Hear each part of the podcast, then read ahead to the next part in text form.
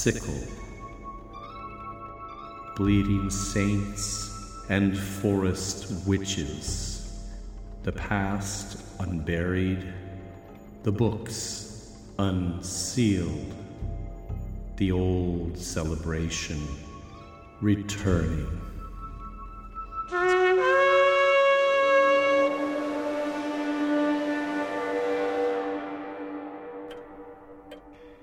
And welcome to my study. Please uh, come in and have a seat.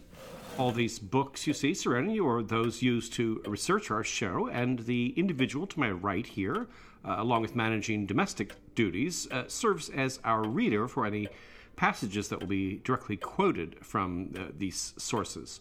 Her name is Mrs. Carswell. Hello. I hope everyone enjoyed nice Thanksgivings, whatever form that took. Uh, Mrs. Carswell prepared an excellent meal here. Using that historic cookbook you love so much. It's English, not colonial American, but it, it serves the purpose. It was hard not being able to visit Mother, but we had our meal here. I hope our listeners had a better week than we did. We had another raid on the hives. Yes, but uh, I'm working on the problem. Um, we suspect Mr. Petrovich again, I'm afraid. But the way the hives were torn open, I thought we agreed it was an animal with all the scratch marks and everything. It's all complicated, of course. Um, uh, new listeners may not know about our troubles with Mr. Petrovich, but uh, uh, he was a temporary grounds worker here, and after his uh, term of employment ended, we believe he took up residence in the nearby woods as he seemed to, uh, uh, well, there was just something strange about the man. I thought your Ukrainian guards were going to take care of everything. They can't be everywhere at once. I do have calls out to get cameras out back uh, for the hives. The Ukrainians, as you call them, Mr. Kushner and Chorny, are actually very competent. I thought you were angry with them because they refused to wear those crazy uniforms you had made once Halloween was over. That was disappointing. But they aren't crazy. They are perfectly authentic replicas of the Kuban Cossack regiment of the 1800s. And they both do have a certain amount of Cossack blood. They, they told me they did, and so I hoped they'd be a bit more receptive. They were good sports about Halloween, but I don't know why you thought they would wear them all year. I just thought it added a certain something. Anyway, we'll get this all fixed. I had a long talk with them about Mr. Petrovich, and they're going to uh, go into the woods and see what they can find once uh, Mrs. Kushner is uh, available again. The old lady? Ivan's mother, yes. Who was the one who can't talk? With the staring eyes, who ate all the tea cakes I made? His brother. He lives with their mother. Uh, he'll be coming too. There's something not right about him. I don't trust him. You know, I couldn't find one of the silver candlesticks when I set the Thanksgiving table. Why are they coming over here all the time like this anyway? I hope you aren't accusing them. They're not thieves. He helps her, and, and she wanted him involved. He, he has some um, sort of gift. Oh, I'm not accusing them. I just don't see why they're involved. What exactly does she want him involved in? When they go into the woods. They're all going bear hunting? No, and no guns are involved, which should make you happy. And uh, you're the one calling it a bear. Mrs. Kushner has her own ideas on uh, handling this. Mrs. Kushner's probably attracting bears with those bottles she left all over. I don't know what's in them, but they stink. They, they don't. It's almost a sweet smell. It's like something's rotten inside. I don't know if bears eat dead things, but it can't be keeping them away if that's her idea. She's only trying to help, and Ivan has the greatest respect for his mother's uh, skills. I just decided to go at this thing from a variety of angles, and we'll get the cameras on the hives too. I'm sorry about your honey. It's not the honey, it's the bees. It's very traumatic for them. Uh, I'm sure it is. No one likes feeling attacked. Not in their own hive. And there's anger, too. Lots of emotions. I'm sure, but uh, we really should be uh, starting the show. Episode Yes. Episode 58 The Hellish Harlequin Phantom Hordes to Father Christmas.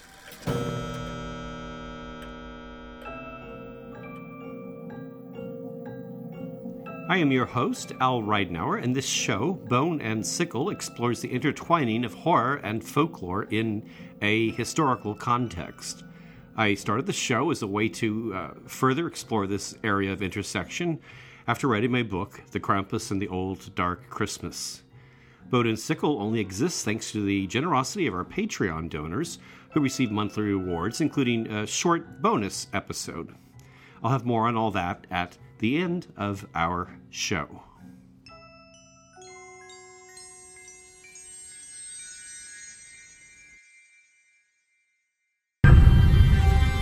Un tel qu'il semblait que diables là-dedans. Avec lui. You're hearing a 13th century text in Old French by a Belgian band called Mesnie Hellequin. Their name and the subject of that text is that of a figure said to lead the wild hunt in France. The Mesnie Hellequin is from Old French, meaning the household or retinue of The word and character, as we'll see, is related to Harlequin as a sort of darker folkloric ancestor. You can't see the spelling and may not hear the similarity, but it would be Hellequin if pronounced like an English name, and is related to the Middle English King, leader of the wild hunt in Britain. I've discussed the wild hunt in the context of Germanic culture since it's uh, related to the uh, Krampus traditions. This was in our episode The Haunted Season, which is that 12 night interval between Christmas and Epiphany, when one is more likely to encounter this uh, ghostly procession of departed spirits or devils. Uh, and not only in uh, German speaking lands, but also in uh, Britain and Normandy, the areas we'll be looking at this time around.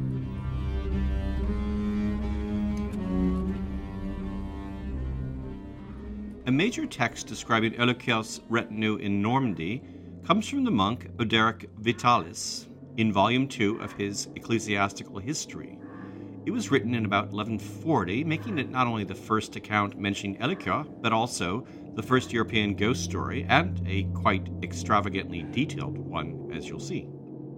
The story, which he swears is true, um, one related to him personally by the village priest encountering the phantoms, takes place during our haunted season, that is, on New Year's Eve of 1091. Upon returning from a visit to an ailing member of his parish, the priest, by the name of Vauquelin, reaches a lonely stretch of road where he hears a great noise like the tramp of a numerous body of troops. As he runs to hide himself in a nearby clump of trees, he was stopped by a man of enormous stature, armed with a massive club, who, raising his weapon above his head, shouted to him Stand, take not a step further.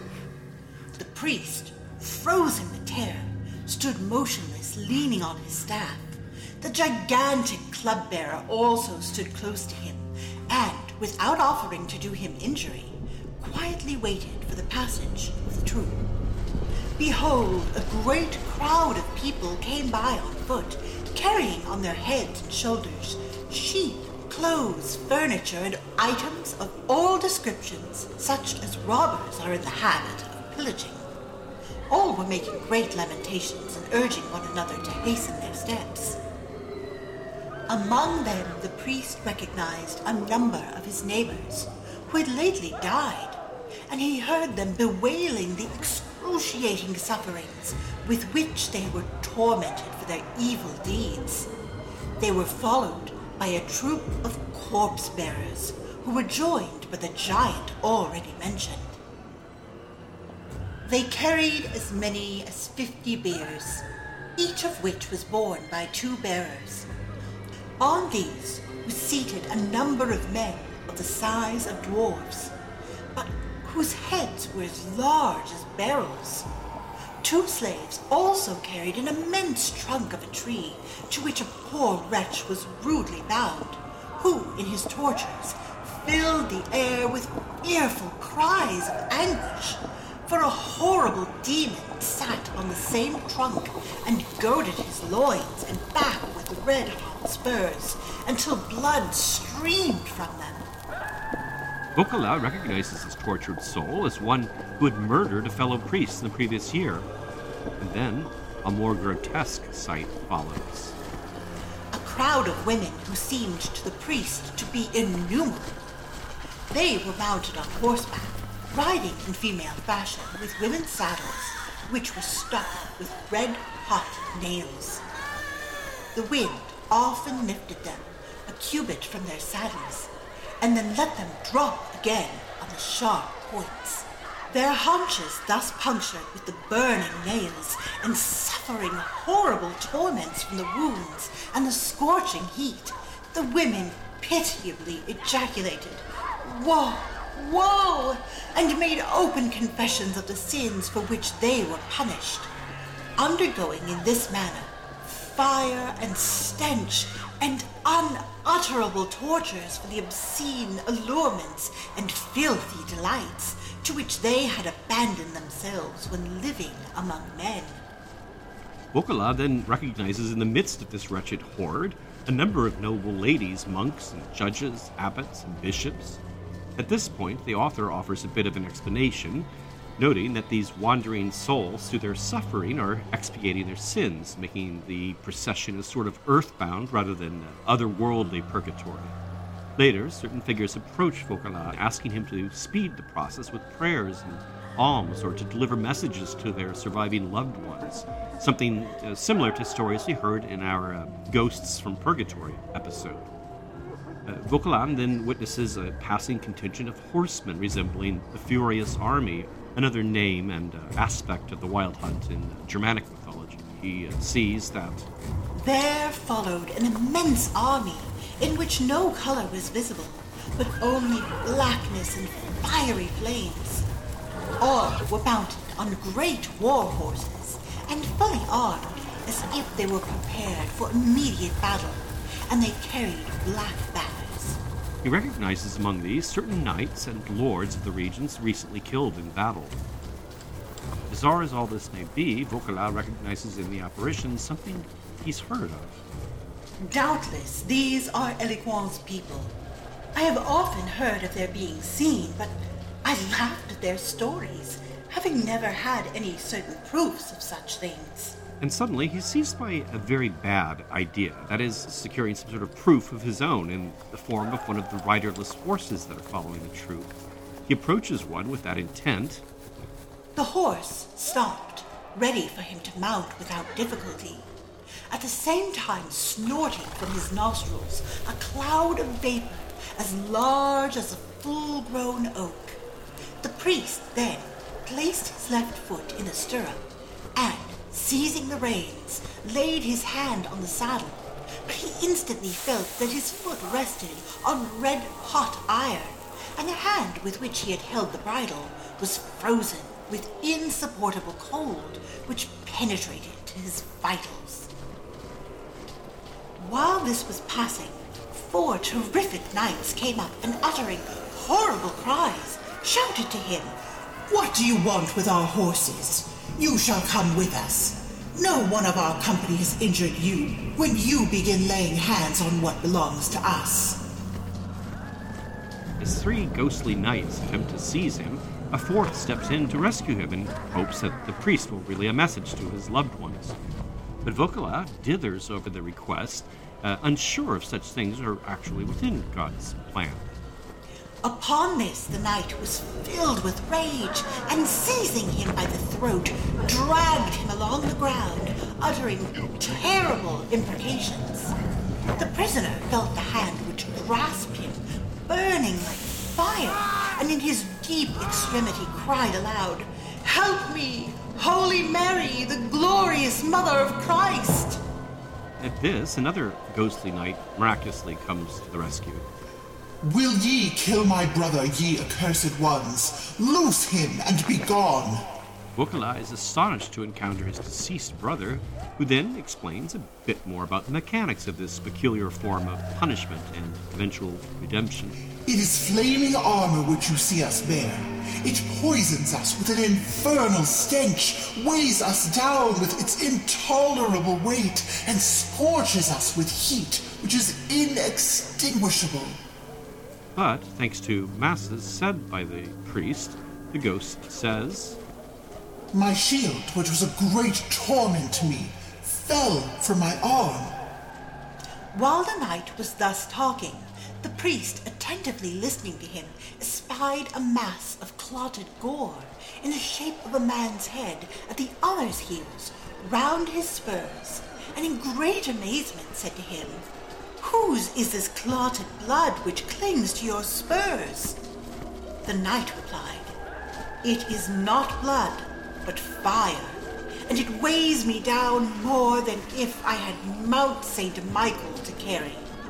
Once I used sharp and bright spurs when I was hurrying to shed blood, and now I justly carry this enormous weight at my heels, which is so intolerably burdensome that I am unable to express the severity of my sufferings.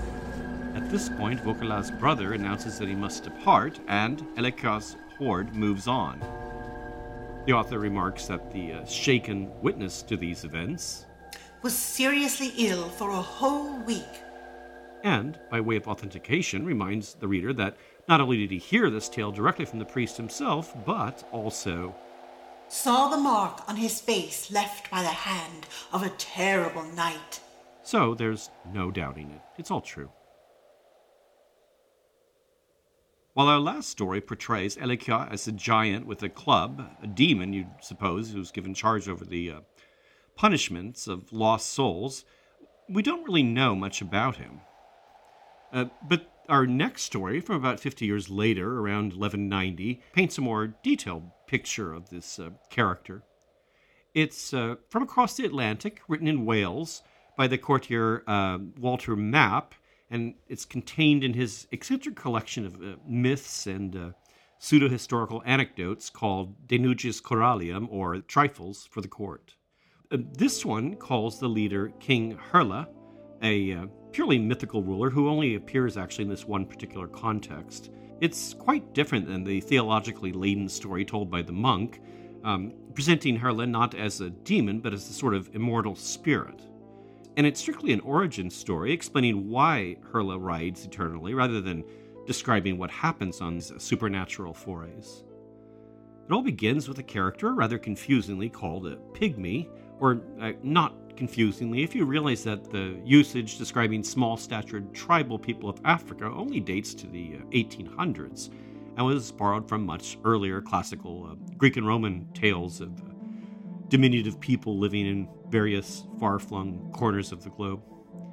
Uh, writing in Latin, Map did what many scribes at the period did, using here a classical term in place of uh, homegrown words like dwarf, which is what you should actually imagine in this case when Map writes.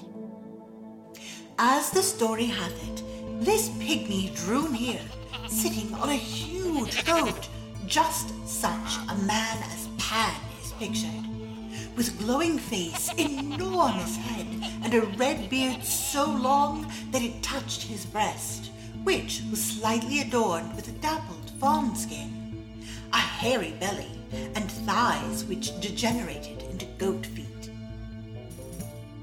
The uh, dwarf or pygmy has come to request an invitation to the wedding of Herla's son to a French king's daughter, something which is uh, particularly surprising to the king, as no such discussion has been undertaken with the uh, French royals, desirable as that might be, Lo, his messengers come this very day. declares the pygmy. In exchange for this invitation, the pygmy will entertain Herla and his retinue at his own wedding to be held exactly one year later. On the wedding day of Herla's son, the pygmy arrives with a great company of his own people who quickly erect their own pavilion outside the hall. From these tents, servants sprang forth with vases made of precious stones, perfect in form and fashioned with inimitable art, and they filled the palace and pavilions with gold and crystal vessels. Their self sufficiency is boundless, and they don't touch Herla's food or drink or make use of his servants, entertaining themselves and others in high style. The pygmies were everywhere, winning everybody's thanks, aflame with the glory of their garments and gems, like the sun and moon before other stars. In the midst of the festivities, the Pygmy King reminds Herla of their agreement. Then, at cockcrow, he and his party swiftly depart. And so, a year to the day, he returns to escort the mortals to his own wedding. He and his guide entered a cavern in a lofty cliff, and after a space of darkness, they passed into light, seemingly not of sun or of moon, but of many lamps, to the home of the pygmies, a mansion in every way glorious, like the palace of the sun in Ovid's description. Herla and his company are splendidly entertained, and when it comes time to depart, are lavished with gifts, including horses, falcons, and dogs. The pygmy conducted his guests into the darkness, and at parting gave to them a small bloodhound to be carried in arms, strictly forbidding any one of Herla's whole company to dismount until the dog should leap forward from his bearer. Riding out from within the mountain, Herla comes upon an old shepherd, asking him for news of his queen, to which the old man replies, My lord, I scarce understand thy language, since I am a Saxon and thou a Briton. I have never heard of the name of that queen, save that men tell of one so called, a queen of the very ancient Britons, and wife of King Herla, who is reported in legends to have disappeared with a pygmy into this cliff, and to have been seen nevermore on earth. Stunned that a visit he's supposed to be of three days has lasted some 200 years, he continues on, but then some of his men, heedless of the pygmy's warnings, dismounted before the descent of the dog, and were immediately changed to dust.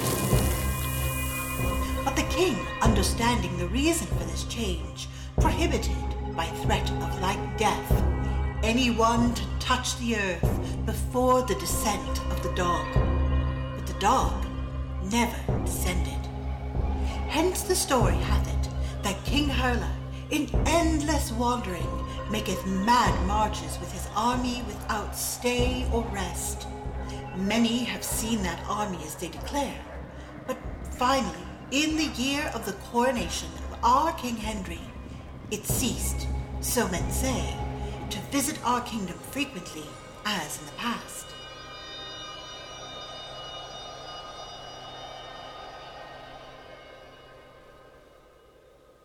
There's one more major text describing Herla or Hellequin's ride from this uh, English Norman viewpoint, this one from 14th century France. It's a bit different as it doesn't describe what are supposed to be actual supernatural events, but describes representation of this, a uh, fictional procession imitating Hellequin's retinue. Regardless, it still illustrates the uh, contemporary understanding of this uh, folkloric motif, uh, just as uh, Bavaria or Austria's costume Perchten activities I've described illustrate the uh, Germanic concept and embrace of the wild hunt.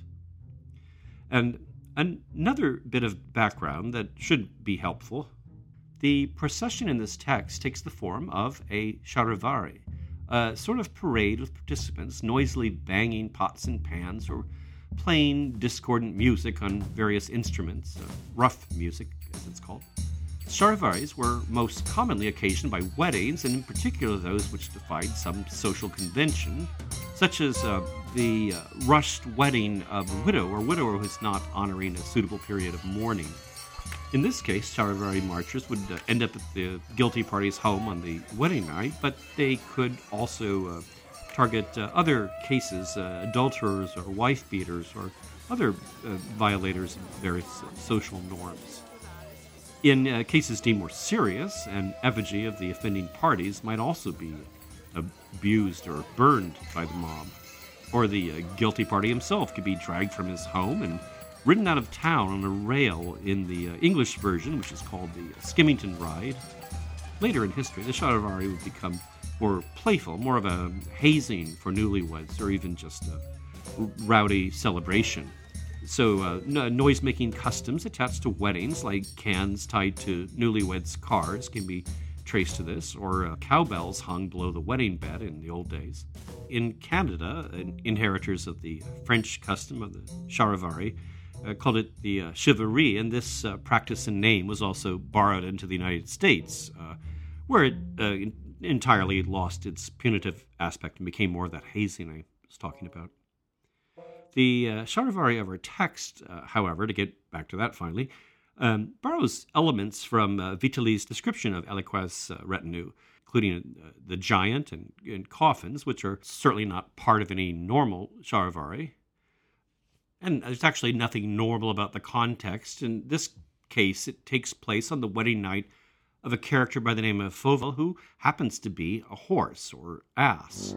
So, uh, yes, this is a strange text, the Romance of Fauvel, which is written in 1316 by Gervase du Bus, and then was enlarged uh, in 1316 by another author uh, with the uh, scene in question. So, this is a satiric allegory in which Fauvel rises through courtly society through virtues, or actually vices, represented by his name, which actually is an acronym for flattery, avarice, vileness, fickleness, envy, and laxity. Residing in a luxurious mansion, the ass is fawned upon and indulged by all manner of social climbers who brush him so that no dung can remain on him. A notion that made its way into uh, English in the expression curry favor which is a corruption of uh, curry fovo. Uh, curry here being a word uh, equestrians would recognize as meaning to brush out a horse. Little trivia for you.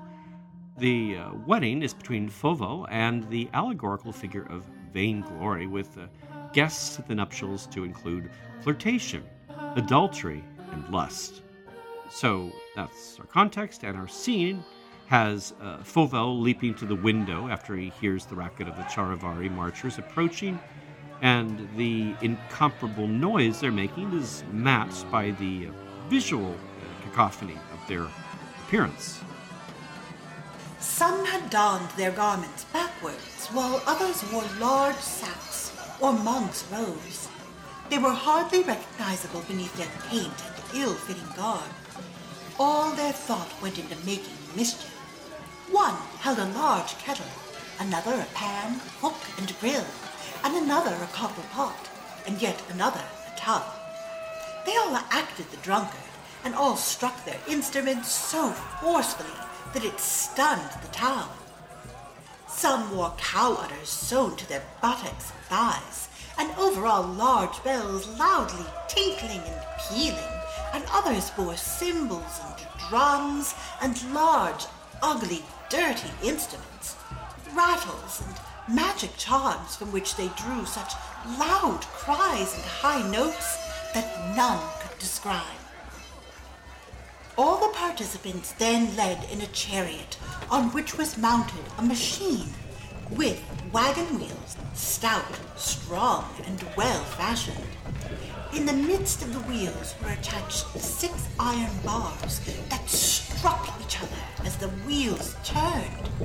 When they struck each other, they made such a loud and varied noise, so ugly and dreadful, that it would drown out God's own thunder. They made a tumult, the likes of which was never before heard. One showed his bare ass, another snapped off awnings. One broke doors and windows, while another cast salt in the wells, and another threw manure in people's faces. They wore false whiskers over their faces and carried two coffins in which rode those all too capable of singing the devil's song. A huge giant came before them, screaming. He was clad in good buskin, and I believe it was Hellequin and all the rest of his hunt. While we didn't encounter this association with noise in earlier descriptions of Hellequin or Herla's ride, uh, you might remember from uh, discussions of the Germanic wild hunt that an acoustic element is dominant, that the riders may be invisible, only evidenced by the sound of the shrieking winds, the thunder of invisible hooves, the braying of hunting hounds, discordantly blasted trumpets, or the marching feet of soldiers. Uh, there's an old French word, elle, means uh, tumult or racket. The English hurly burly is also probably related to the name Hurlewin, a version of Hellequin. Elekia or Enekia in French uh, was also used to designate a rogue or wanderer or person of low character, and our word harlot or allot in Old French also once meant the same as well as one who makes noise. In our Fauvel text, the uh, costumed aspect of the procession, as well as the uh, taboo breaking behavior, seems very uh, carnivalesque. Uh, backwards clothing was typical of carnival costumes and uh, could also allude to the uh, frequent depiction of demons with reversed body parts in paintings of the period. The uh, connection between the wild hunt and carnival is also evident in this description from uh, the 1700s penned by Christian August Vulpius, a friend of uh, Goethe's. He describes the German carnival procession assembled around Frau Holda, a leader of the wild hunt in that land. Its members were quite singular figures, endowed with horns, beaks, tails, claws, humps, and long ears, and they made a large racket full of shouting, clapping, hissing, whistling, roaring, bleating, and growling. And I should point out that in Germany and France, carnival season officially begins on Epiphany Eve, the night of the Perchten, which, of course, are also noisemakers in their own right, thanks to the uh, bells that they always wear. Wee, look at all the pretties! Put them back, Harley. Such. You never could. I said put them back! Now, for those who may not know much more about the character of Harlequin outside the 1990s Batman cartoon, I should probably go over some basics before uh, talking about the Hellequin connection. Harlequin is a stock figure from the Italian Commedia dell'arte, where he's known as uh, Arlecchino popular throughout the 16th to 18th century.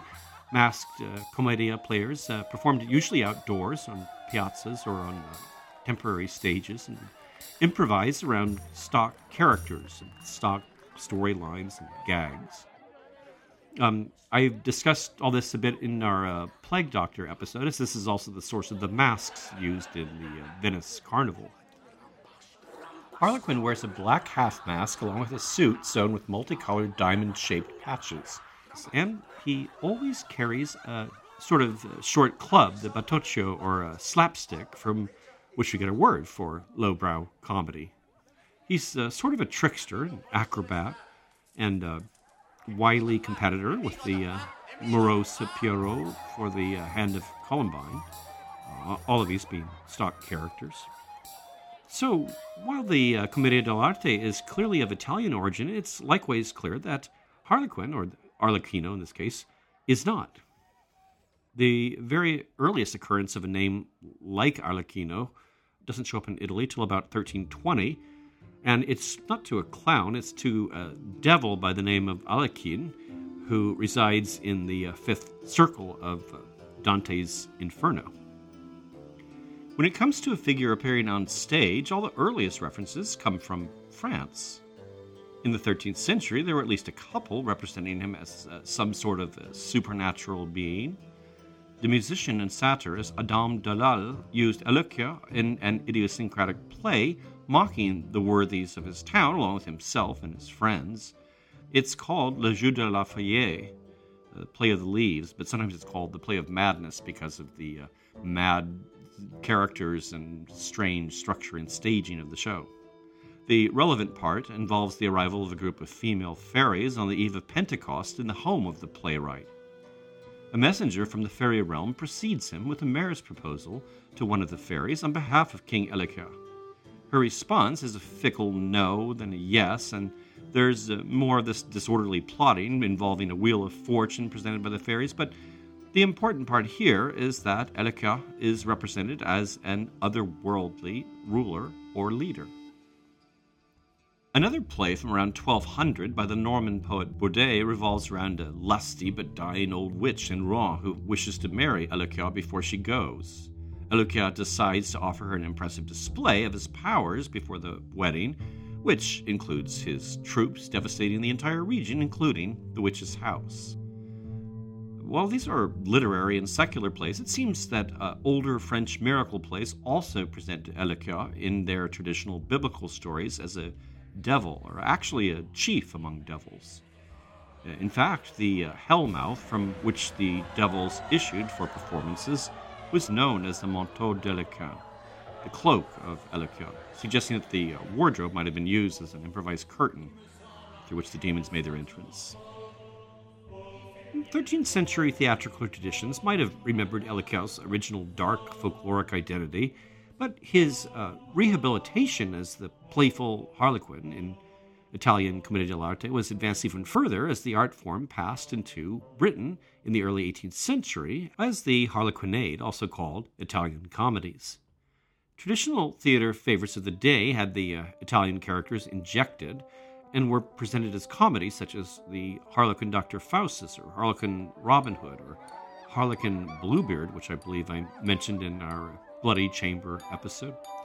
By the 19th century, the actual Harlequin character and all the uh, Italian characters had all but disappeared, while this uh, naming tradition still applied to comedic plays relying on song and dance and uh, magical transformations and uh, flamboyant sets and costumes.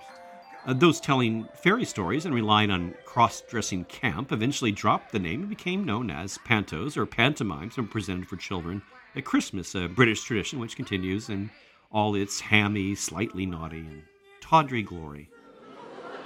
Now, where is Peter Pan?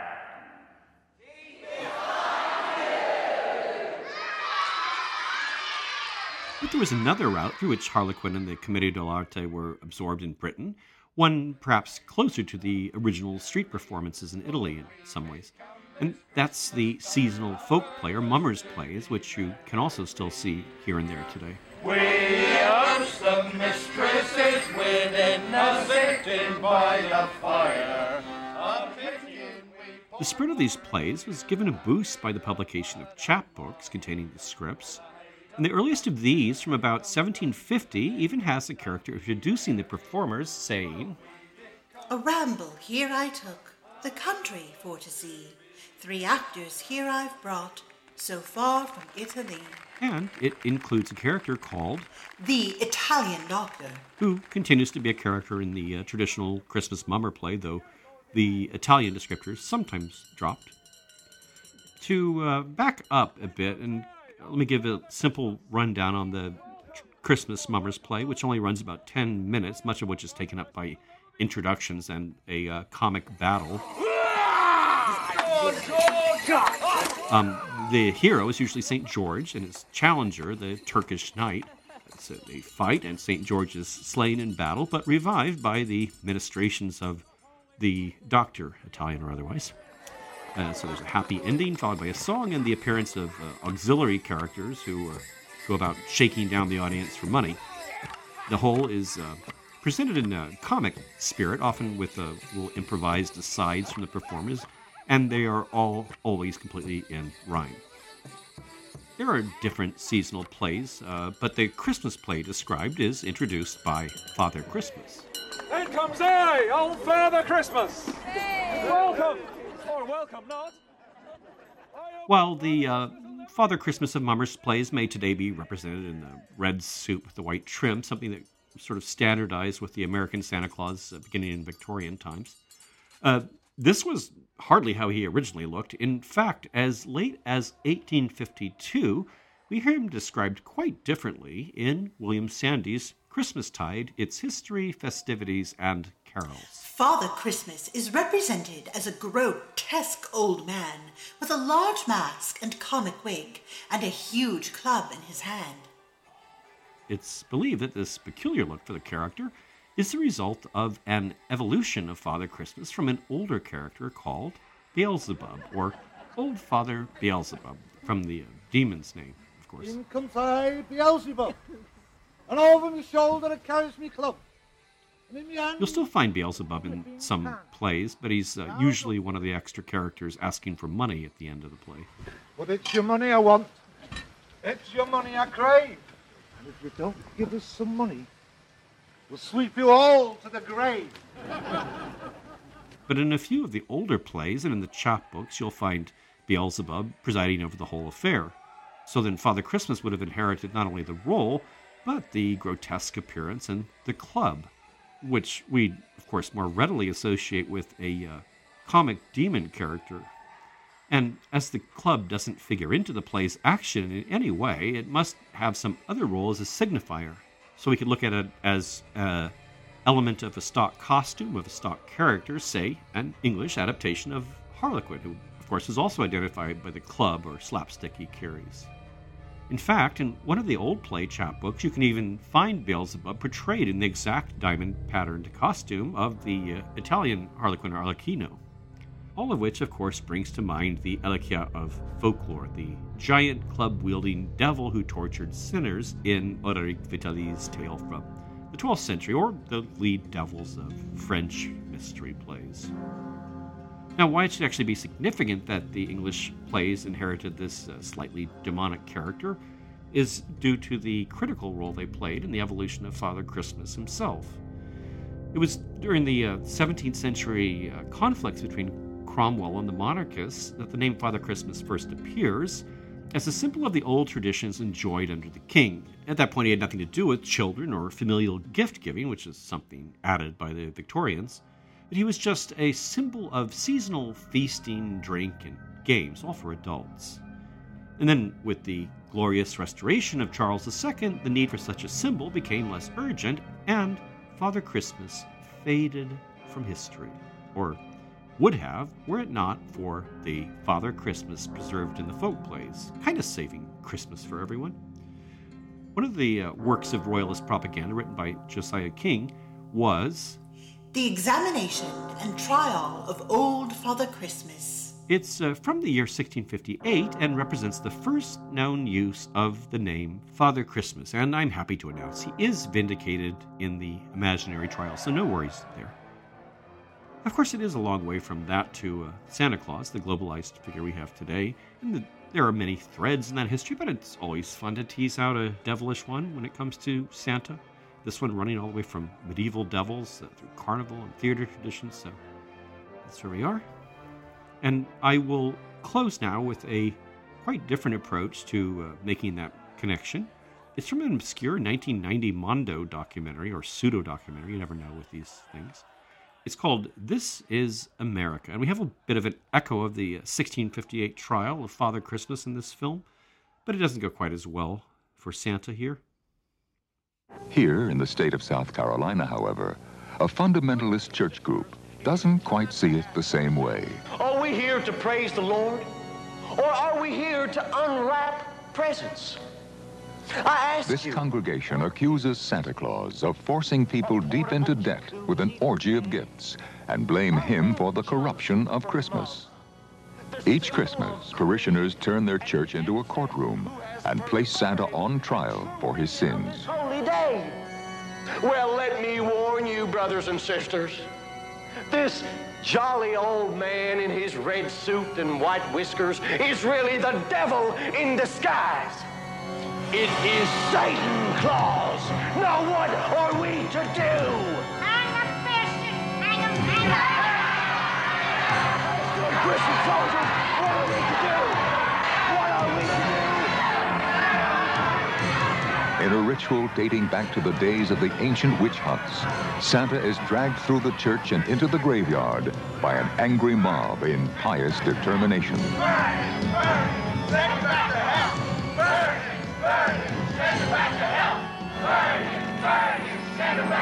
Hell has spawned you, Satan, and to hell we return you.